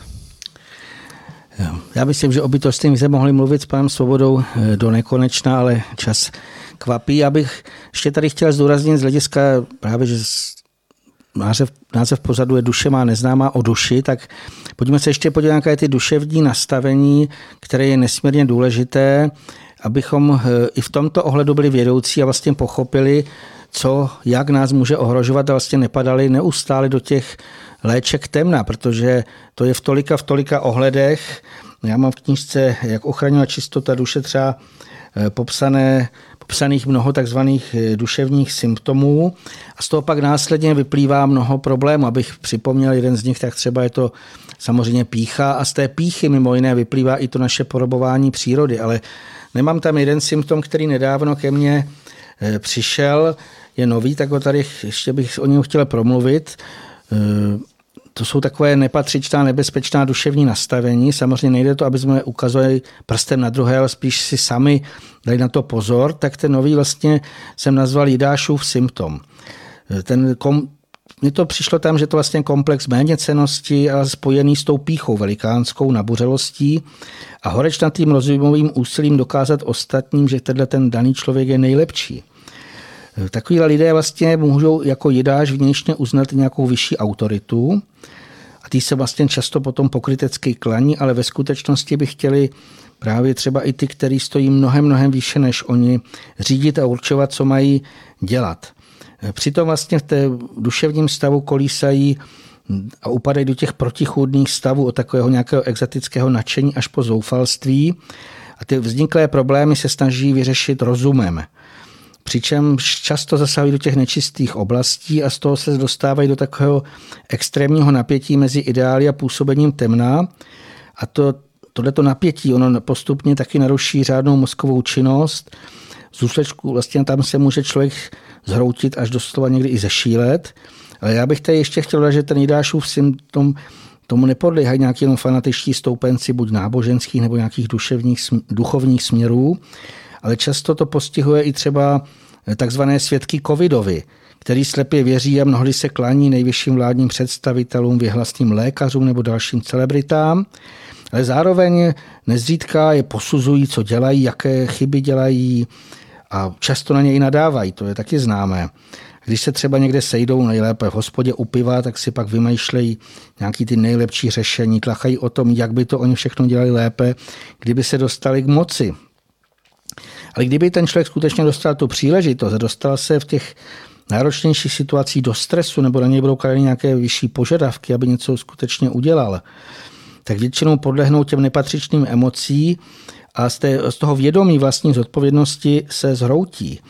Já tyhle ty eh, různé vážnější duševní poruchy jsem popisoval i kvůli tomu, že zřejmě oni budou stále četnější. Že to nastávající dění, ať už mm, jsou to nějaké ty katastrofy, když někdo třeba přijde o dům, o všechno, co má, o auto, nebo může se stát, že ještě někdo o život, tak zřejmě z těchto těch důvodů nemal z lidí zešílí. Mm, my si ani ještě neuvědomujeme, mm, co vlastně nás čeká, ale takové ty různé předpovědi je, že započne skutečně už očekávané velké umírání, to znamená o milionech. A samozřejmě budou během krátké doby eh, z této pozemské úrovně odejde nespočet duší a je potřeba si uvědomit, že všichni, kdo budou uznávat vlastně tu nejhrubší materii, na které budou lpět, tak ty zřejmě prožují tu moc utrpení a bolestí, to zejména na té duševní úrovni. Ale zase by to nevyznělo jako, že nemáme možnost. Samozřejmě každý, kdo nyní žije na zemi tady, tak ještě se může duchovně probudit a změnit ten nesprávný úhel pohledu na cokoliv. A pokud nejen pochopíme, ale vnitřně prožijeme, že skutečný život je duchovní, tak se nám to velmi, velmi ulehčí. Že pak můžeme brát ten pozemský život ze vším, co k němu patří, jenom jako mezistanici na té naší dlouhé cestě do našeho skutečného domova. To je vlastně duchovní úroveň ráj. Mm, připomněl bych, že skutečně je na čase vybřehnout z těch houštin myšlenkového světa, toho zamořeného, který vlastně obklopuje tuhle tu naší zemi. Zase proto pro útěchu přichází z hůry takový jasný silný paprsek a vlastně ten, ty temné mlhy rozrazí. Přichází vlastně, přináší nám i skutečnou pravdu a každý, kdo chce, každý živý duch vlastně ji může poznat. Kromě toho vlastně na Zemi už se probouzí stále více lidských duchů a oni pak jsou schopni ostatním zprostředkovávat ty naděje a východiska z nesnází, kam se vlastně lidé dostali. A e, proto každý by se měl nesmírně snažit oživit takové to jasné myšlení i získat opravdové vědění o stvořiteli, o celém stvoření, eh, o těch četných obyvatelích, ty, kteří vlastně zde působí, kteří zde tkají, to znamená třeba i bytostní. Hmm. Důraznil bych, že skutečně není čas na nějaké váhání nebo nějaké dětinské hrádky, nebo to, co jsem říkal, takové to bezduché žvanění, jenom takové to utrácení času. Měli bychom v tom poznávání pravdy a samozřejmě i z přírodních zákonitostí postupovat čile a e, svižně vpřed, aby skutečně jsme, jak se říká, předběhli to, co přijde a v tu chvilečku tím budeme procházet úplně jinak, než ten, kdo nebude připraven. To, co říkáte, to je skutečně nesmírně důležité, protože mnoho lidí, setkáváme se s tím mm, asi ve všichni, Hmm, žije stále v přesvědčení, že až bude eh, opravdu hm, nouze okolo nich, takže zapnou všechny své síly a s těmi věcmi se vypořádají, ujasní si to a v tu chvíli vlastně budou mít eh, podle jejich představ dostatek eh, schopností najednou se přenaladit do toho, do toho nového eh, stavu, ale teď ještě, že, že na to není čas, že musí zařídit to či ono a že, že vlastně okolnosti vedou k tomu, aby se věnovali těm hm, důležitějším věcem. Eh, ve skutečnosti je to tak, že hm, ten postupující tlak eh, hm, pracuje i takovým způsobem, že můžeme hovořit o tom, že čím více se budeme nořit do toho dění, tím více bude narůstat stres a, a určitý eh, tlak, eh, jak bylo zmíněno, na to, na, na to naše mozkové vybavení a, a tím hůře bude uh, možné držet si jasné myšlenky. A k tomu, aby člověk poznával pravdu, aby byl schopen své poznání skutečně propojit s tím pozemským vědomím, že ten záchvěv citu eh, nebo záchvěv duchovního nitra je jedna věc, ale druhá věc je přivést to do jakého jasného eh, uchopení, pochopení. A mm, k tomu je potřeba mít eh, dostatek jakéhosi zdroje toho, toho našeho myšlenkového vybavení, aby se to v člověku mohlo stát i do určité míry eh, denním vědomím jasně prožívané, uchopované eh, poznání. A to se bude stále více a více eh, stávat náročnějším, stíženějším, protože do toho všeho bude vstupovat ten jakýsi tlak, chaos, který můžeme pozorovat už teď, protože když se ohledneme, tak vždyť to můžeme pozorovat, v jakém jsme vlastně byli eh, klidu a, a svým způsobem pohodě a, a jaké otázky nás naplňovaly v roce 2019, kdy už tehdy jsme hovořili o tom, že eh, vlastně před námi je dění, které to všechno eh, stíží a, a zhustí a přivede do většího tlaku. No a mnoho, mnoho lidí si hm, tehdy skutečně domnívalo, že, že až přijde čas, až se ukáží ty ukazatelé doby ohlašující něco zvláštního, takže se začnou těmito věcmi zabývat. No a můžeme pozorovat, že mnoho z těch lidí, kteří Eh, možná v tu dobu, v tom roce 2019, 2018 něčím takovým argumentovali, tak ani dnes na to nemají čas, protože jsou najednou daleko pod větším tlakem té doby. Eh, ten stres a, a eh, vlastně záležitosti, které vedou k tomu, aby se zabývali těmi existenčními věci, věcmi z jejich pohledu, tak jim opět nedovoluje jasné a, a zřetelné přistoupení jakési klidné věcnosti, hledání a poznávání pravdy. No a to bude postupovat dále, takže ve výsledku nakonec dospějeme k tomu, co bylo řečeno panem Sirovým, že mnoho lidí eh, vlastně promarní tu, tu možnost eh, eh, a dostane se už do té fáze jakéhosi chaotického přístupu k jednání, anebo rezignují a stanou se z nich ty hm, jakési přežívající loutky, které ztratí veškerou svoji vnitřní energii a vůli k tomu, aby, aby se sebou něco udělali. No, já bych ani nešel tak do takové, jako, tak dlouho do, řekněme, do minulosti, když si uvědomíme, eh, to, co bylo třeba, řekněme, já nevím, před měsícem, před dvěmi, tak veme si, jaký je rozdíl, když lidé mají svůj dům, své křeslo nebo gauč, teď si můžou klidně vzít knížku nebo jakkoliv se rozvíjet, a najednou přestože to nikdo předem neohlásil, nikdo nic neřekl, přijde nějaké tornádo a to rozbije mnoho domů doslova jaksi na cimpr campr. A tohle to vlastně, když člověk pozoruje třeba ty velké záplavy, tak e, i tam přijde mnoho lidí najednou o všechno. A teď si představme, v jakém potom člověk žije rozpoložení. Skutečně hledá tu možnost, kde může přebývat, přijde o všechno. Vlastně některý ty lidé, to jsem viděl na mnoha těch obrázcích, oni odejdou z domova v nejlepším případě s malinkým baťůškem, co si odnesou a zbytek je prostě pryč.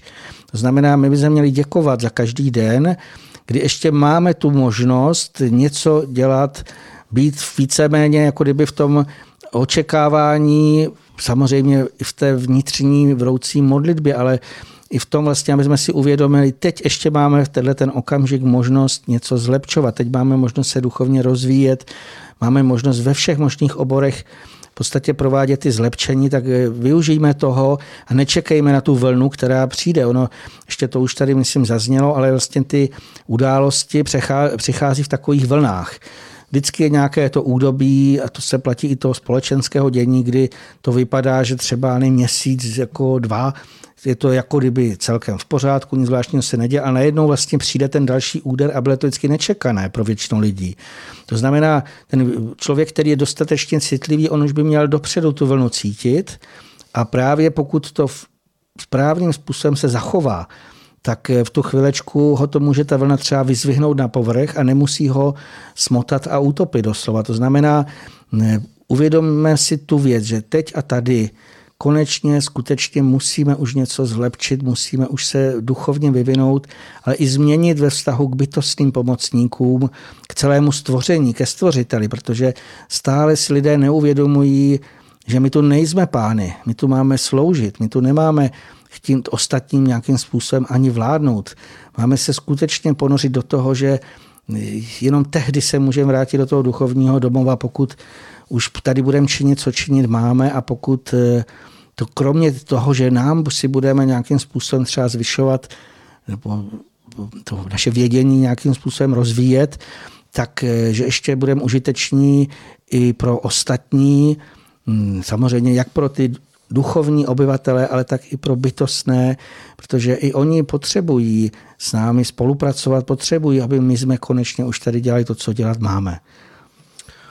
Pro ty, kteří naráží na to slůvko sloužit, protože vnímám, že to pro mnoho rezonuje pořád jako hm, jakýsi podvolení se proti vůli, tak eh, možná stačí za to říct, eh, snažit se spolu zachvívat s tou velikou harmonií, která je všude okolo nás v tom nastaveném světě a ze které my jako lidé žil pořád nějakým způsobem vystupujeme eh, v té své domělosti, že to víme lépe, tak v té v tom, co zmiňoval pan Sirovi jako, jako sloužit stvořiteli, tak nalézt opět cestu k tomu spolu zachvívání se s touto velikou harmonií a, a to je kus práce.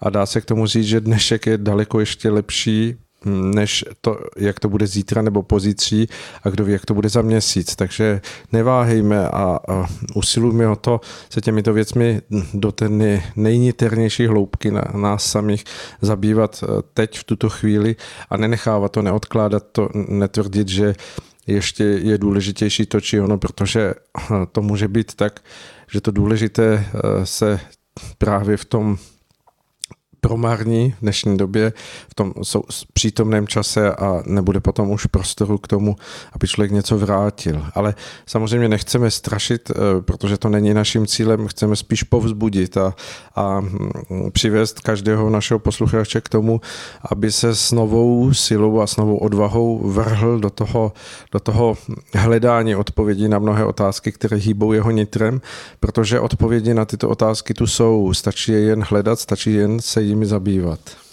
Ještě bych přece dodal k tomu sloužení z hlediska vztahu ke stvořiteli je to poznání jeho zákonů, které se projeví i v těch přírodních fyzikálních zákonech, dodržovat je a víceméně se zachvívat v tom jejich harmonickém toku, který tady je a z hlediska vztahu k ostatním lidem, tak to můžeme nahradit i slovem pomáhat. Kdokoliv, jakákoliv žena pomáhá svému dítěti nebo nevím, třeba rodičům, tak vlastně už i v tom je služba, ale vlastně je to v tom naplnění, protože většinou člověk, když někomu něco pomáhá, dává, tak v tu chvíli by mělo to v nitru vyvolat i takový ten dobrý pocit, že vlastně je užitečný ten člověk. Takže nazvěte si to jakkoliv, aby jsme zde skutečně byli užiteční a aby jsme se snažili eh, co si dělat vlastně to, co máme. Každý si našel tu svoji cestu i v této době, protože každý třeba je v jiných pozicích, tak eh, jenom se ptát vnitru, co já mám dělat a pokud už dostane tu odpověď, tak o to usilovat. Hmm. A usilovat tak, že, že to bude čile a svížné směřování vpřed. A, a to je samozřejmě z toho našeho dnešního vstupu v pořadu Duše má neznámá vše. A my se s vámi tímto loučíme, samozřejmě oba dva, takže dám prostor i panu Sirovému. Přeji ještě krásný zbytek léta a prožívání právě v přírodě s bytostnými pomocníky. Každý snad má tu příležitost, tak si to prožijte tak, jak máte. Tak, my se spolu uh, uslyšíme opět uh, naživo zhruba za měsíc, jinak samozřejmě tento pořad uh, není jen teď v tuto chvíli tady online vysílaný, ale můžete si ho poslechnout i ze záznamu, ať už na stránkách Rádia Bohemia, anebo na YouTubeovém profilu Rádia Bohemia a samozřejmě na něho můžete upozornit své známé, blízké, kteří se o tyto otázky, o kterých jsme zde hovořili, začali zajímat a chtějí snad nalézt nějaké bližší odpovědi. To je vše, krásný čas. Přejeme vám ještě dobrý poslech pořadu, které hned po našem ukončení pozdělce e, začnou. Za prvé to bude ochutnávka z nového CD manželů Vopelkových s ukázkami skladeb, které si nachystali a potom má pan Marek Vopelka nachystáno pro posluchače, kteří už se mnozí, jak vím, těší Eh, zamyšlení srpnové plody naše vezdejší, to je název pořadu, který bude znít za chvilku po našem skončení Duše mé neznámé. Krásný večer, mějte se krásně.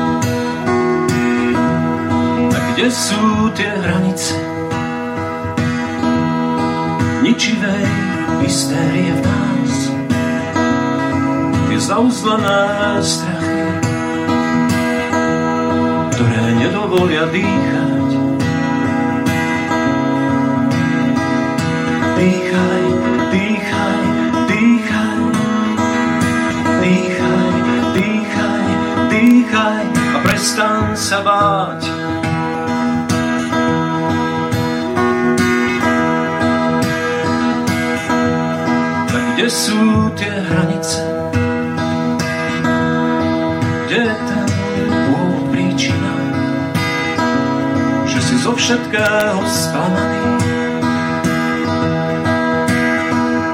Pravdu v sebe nevnímáš. Dýchaj, dýchaj, dýchaj. Dýchaj, dýchaj, dýchaj a prestan sa báť. Nad priepasťou previnenia držia stále tvoju dušu nad priepasťou previnenia. On podáva ti ruku nad priepasťou previnenia. Držia stále tvoje telo nad priepasťou previnenia. Bledomodré nebo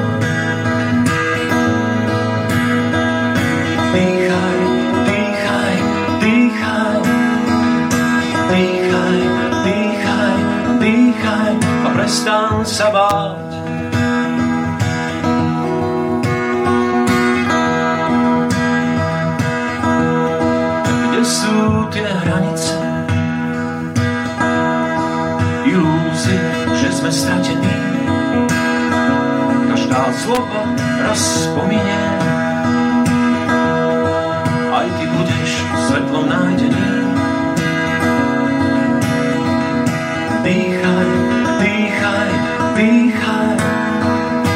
Dýchaj, dýchaj, dýchaj.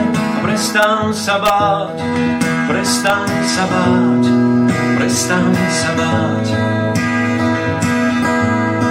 Prestan sa báť, prestan sa báť Prestan sa báť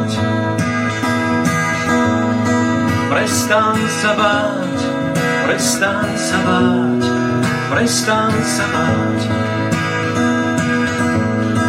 Prestan sa báť, prestan sa báť, prestan sa báť.